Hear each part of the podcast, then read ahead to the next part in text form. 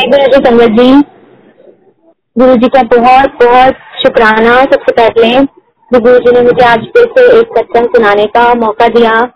गुरु जी ने मुझे एक लाइफ समझा। गुरु जी हमारे इतने इतने प्यारे हैं कि हम जब से उनके साथ जुड़े हैं, गुरु जी के साथ, ऐसा लगता है हर पल एक सत्संग है। हर पल एक सत्संग है। गुरु जी इतना इतना प्यार करते हैं हमें कि हमें हर पल एहसास होता है कि गुरु जी हर पल हमारे साथ हैं। वैसे तो सत्संग बहुत सारे हैं गुरु जी के बट आज मैं अपना एक सत्संग शेयर करना चाहती हूँ जो आज से तीन साल पहले का है। मेरे को एक एक जैसे पस वाला दाना होता है, उस साइड से मुझे कुछ एक हुआ था मेरी बैक साइड पे। नेक के पास में। अब वो इतना ज़्यादा मतलब ऐसा भी नहीं था कि वो बहुत ज़्यादा मुझे पेन कर रहा है या कुछ ऐसा है, लेकिन वो किसी भी डॉक्टर से मैंने, पहले मैंने उसको घर पे ठीक करने की कोशिश करी गुरु जी का नाम लेके बट वो नहीं हुआ ठीक।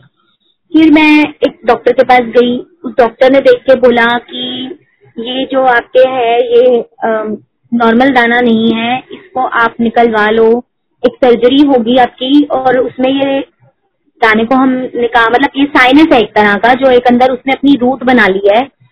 तो ये बढ़ भी सकता है तो आप इसको निकलवा लो। और मैं मतलब मैं बहुत डर गई, और एकदम से तो नहीं, फिर मैंने उनको बोला कि, ठीक है, मैं अपने हस्बैंड के साथ आऊँगी तो फिर निकलवाऊँगी। बट मैं घर आके बहुत रोई गुरु जी के आगे, कि ना गुरु जी ये तो मतलब इतना कैसे बढ़ गया, ये चीज़ आपके होते हुए? मतलब मैं तो छोटी छोटी बातें होती हैं, हम लोग तो गुरु जी के साथ ही बोलते कि गुरु जी हम इतना नहीं बर्दाश्त कर सकते। तो मैं बहुत डर गई थी। मैंने कहा, पता नहीं ऐसे क्या चीज़ है? तो फिर मैंने दूसरे डॉक्टर से कंसल्ट किया।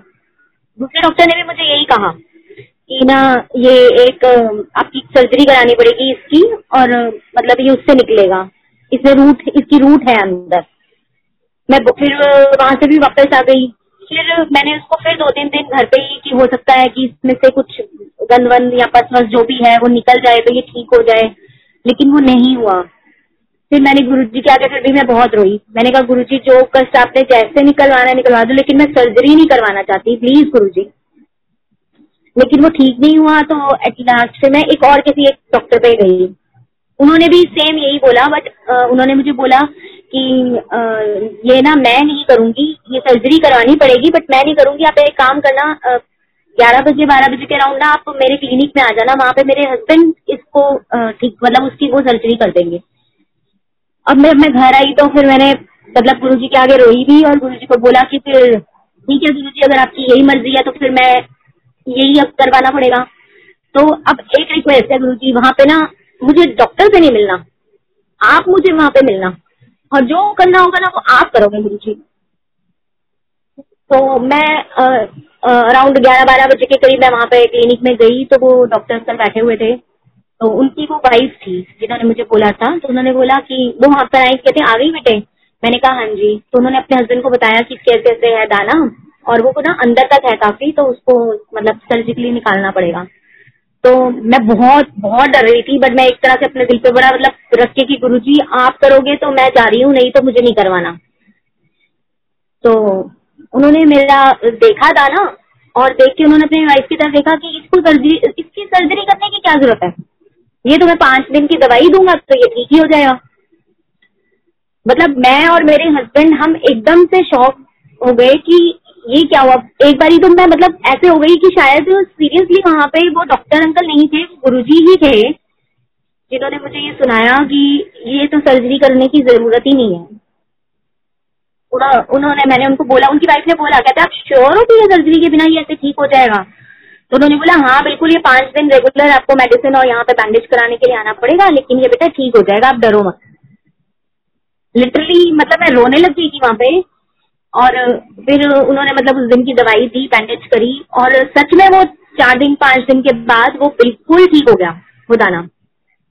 और पता नहीं मतलब मैं अपने आँसू भी नहीं रोक पा रही थी और अभी भी नहीं रोक पा रही हूँ, क्योंकि गुरु जी हमारे मतलब इतने अच्छे हैं, इतने अच्छे हैं। मतलब मैं मतलब हम लोग बता ही नहीं सकते हैं कि वो हमारे लिए क्या क्या करते हैं और कैसे कर देते हैं कि तीन तीन चार चार डॉक्टर से कंसल्ट करने के बाद उन्होंने मुझे अपने आप, अपने हाथों से ठीक किया है। और एक बार ही मेरा लास्ट सत्संग भी यही था कि उन्होंने मुझे कैसे ठीक किया था। और उन्होंने मुझे न्यू लाइफ और उन्होंने मुझे बोला था ये बात। उन्होंने मुझे बोली थी आंटी न्यू लाइफ दिखती है तेन तो शुक्राना है बहुत बहुत गुरु जी का कि मतलब गुरु जी हमारा इतना ध्यान रखते हैं। एक बारी तो वो ज़रूर टेस्ट लेते हैं कि हम क्या करते हैं, क्या नहीं करते हैं। बट अगर हम सच में अगर हम पूरा, पूरी तरीके से गुरु जी को सरेंडर कर दें तो गुरु जी हमें कभी भी अकेला नहीं छोड़ते हैं। वो हमारे साथ ही है हमेशा। ऐसे ही एक और सत्संग मेरे बेटे का है। मेरे दो बेटे हैं। बड़ा बेटा ट्वेल्थ क्लास में है। आर्मी पब्लिक स्कूल में पढ़ रहा है वो। और छोटा वाला बेटा है जो मेरे दोनों बेटों में साढ़े आठ, नौ साल का गैप है। तो वो आर्मी स्कूल में पढ़ रहा है। जब मेरा छोटे वाले बेटे का स्कूल में एडमिशन का टाइम आया तो उस टाइम पे आर्मी स्कूल की एडमिशन जो थी सिविलियंस के लिए, हम लोग सिविलियन है तो वो उन्होंने बंद कर दी थी सिविलियंस के लिए एडमिशन बट मेरा बहुत मन था कि मेरा बड़ा बेटा आर्मी में पढ़ रहा है, वो टेस्ट बेसिस पे उसने वहाँ पे एडमिशन लिया था। तो मेरा था कि छोटा बेटा भी वहीं पे ही पढ़े। तो मैंने गुरुजी को बोला, मैंने कहा, गुरुजी एडमिशन कराने आजकल बहुत मुश्किल है, लेकिन जहाँ आप बैठे हो, वहाँ पे कुछ भी मुश्किल नहीं होता। आप प्लीज़ मेरी इतनी वो करवा दो कि उसका एडमिशन वहाँ पर हो जाए। मैं, मेरा ख्याल है ये नर्सरी में वो फ़र्स्ट ऑनवर्ड स्टार्ट है आर्मी स्कूल ये नर्सरी में जब मैंने इसकी एडमिशन कराई तो मैं तब से गुरुजी के आगे प्रेयर करती थी कि गुरुजी, मैं सिर्फ़ नर्सरी और प्रेप ही स्कूल में करवाऊँगी। फ़र्स्ट में आप आर्मी स्कूल में एडमिशन करवा देना। गुरु जी प्लीज़ सिविलियंस के एडमिशन खुलवा दो वहाँ पे। दो साल निकल गए। जब मेरा बेटा प्रेप में था तो मेरी कज़न की बेटी है, उसने एडमिशन लेना था। उसने बहुत ट्राई किया आर्मी स्कूल में। बट वहाँ पे वही सिविलियंस के एडमिशन बंद है। तो वहाँ से वो वो लोग वहाँ पे सुनते ही नहीं है बात। बस उन्होंने बोल दिया सिविलियंस के एडमिशन बंद है। उसने मुझे बोला कि, दीदी, आप बोल रहे थे, लेकिन वो तो वहाँ पे ले नहीं रहे हैं।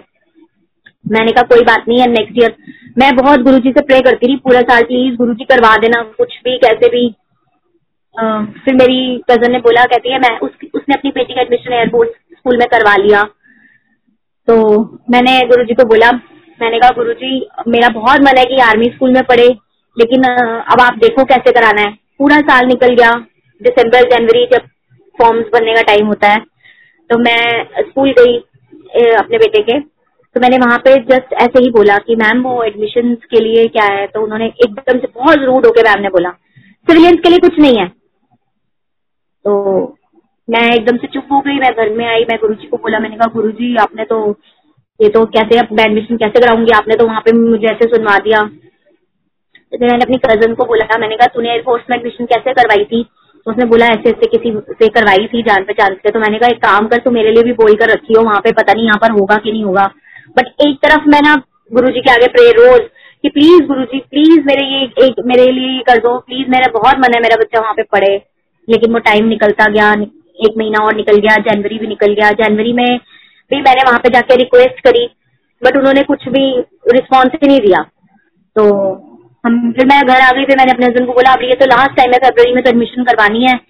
तो मैं एक्चुअल में वहाँ पे सब जगह आजकल डोनेशन और ये सब चीज़ें चलती हैं। मैं उस चीज़ को देने के हक में नहीं थी कि मैं कोई डोनेशन वोनेशन देके करवाऊँ एडमिशन तो मैं कहती जब गुरु जी आप बैठे हो तो मैं क्यों दूँ? तो मैंने गुरु जी को बोला, मैंने कहा लग रहा है गुरु जी मुझे डोनेशन पे ही करवाना पड़ेगा। तो मैंने अपनी कज़न को बोल दिया फाइनली मैंने कहा, तू उसकी एडमिशन करवा दियो, जो भी होगा फिर देख लेंगे। उसने बोला, ठीक है, हमारा 99.9 परसेंट वहाँ पे फाइनल हो गया कि एयरफोर्स में हमने इसकी एडमिशन करवानी है।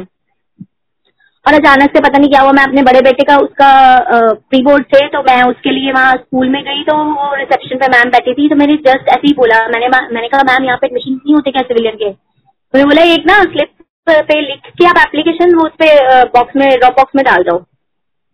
तो मैं, एक उम्मीद जैसे होता है कि गुरुजी ने एक उम्मीद दिखाई, मैंने फटाफट एप्लीकेशन लिखी, वहाँ पे ड्रॉप बॉक्स में डाल के मैं घर आ गई और मैंने अपने हस्बैंड को बोला, ऐसे ऐसे, आज मैंने कहा, अभी तक तो नेगेटिव रिस्पॉन्स था, आज कुछ थोड़ा सा उन्होंने ऐसा आंसर दिया तो मैं थोड़ा सा पॉजिटिव हुई हूँ कि शायद गुरु जी करवा दें। तो ये बोलने लगे कहते फेब्रवरी आ गया कौन सा तेरे एडमिशन हो रहे हैं यहाँ पे? जहाँ होने होते हैं, वो हो जाते हैं एडमिशन और कोई टेस्ट वेस्ट भी नहीं हुआ। मैंने कहा अच्छा। मैंने फिर गुरुजी के आगे पे करी, मैंने कहा प्लीज़ गुरु जी अभी भी देख लो, अगर आप प्लीज़ आप तो सब कुछ कर सकते हो। और फिर अगले हफ़्ते के बाद ही हमें स्कूल से कॉल आ गया। कि पेरेंट्स का इंटरव्यू है, आप बच्चे को बेशक मत लेकर आना, आपका इंटरव्यू होगा, हम एडमिशन के लिए ना, आपको कॉल मतलब किया है। मैं तो इतनी शौक हुई कि मैं आपको बता ही नहीं सकती हूँ कि मतलब मैंने कहा गुरु जी ये क्या हुआ? और वहाँ से कॉल आया, हम लोग गए, हमने इंटरव्यू दिया, बच्चे ने टेस्ट भी दिया, जबकि उन्होंने बोला नहीं था। और बच्चे ने टेस्ट दिया और वो फिर से टेस्ट बेसिस पे गुरु ने उसका वहाँ पर एडमिशन करवा दिया। अभी तक मेरी कज़न बड़ी शौक होती है, ये क्या हुआ? लेकिन ऐसा नहीं है, वो भी गुरु जी को बहुत मानती है। गुरु जी ने उसके लिए जो अच्छा सोचा होगा, वो किया, जो मेरे लिए अच्छा सोचा होगा, वही किया होगा गुरु जी ने। तो ये भी गुरु जी का बहुत मतलब शुक्राना है। मैं आज भी किसी को बताती हूँ कि मेरी एडमिशन ऐसे हुई है मेरे बच्चों की तो कोई मानता नहीं है। लेकिन वही है कि जब हमने गुरु जी पे छोड़ दिया तो कोई काम रुक ही नहीं सकता। जय गुरु जी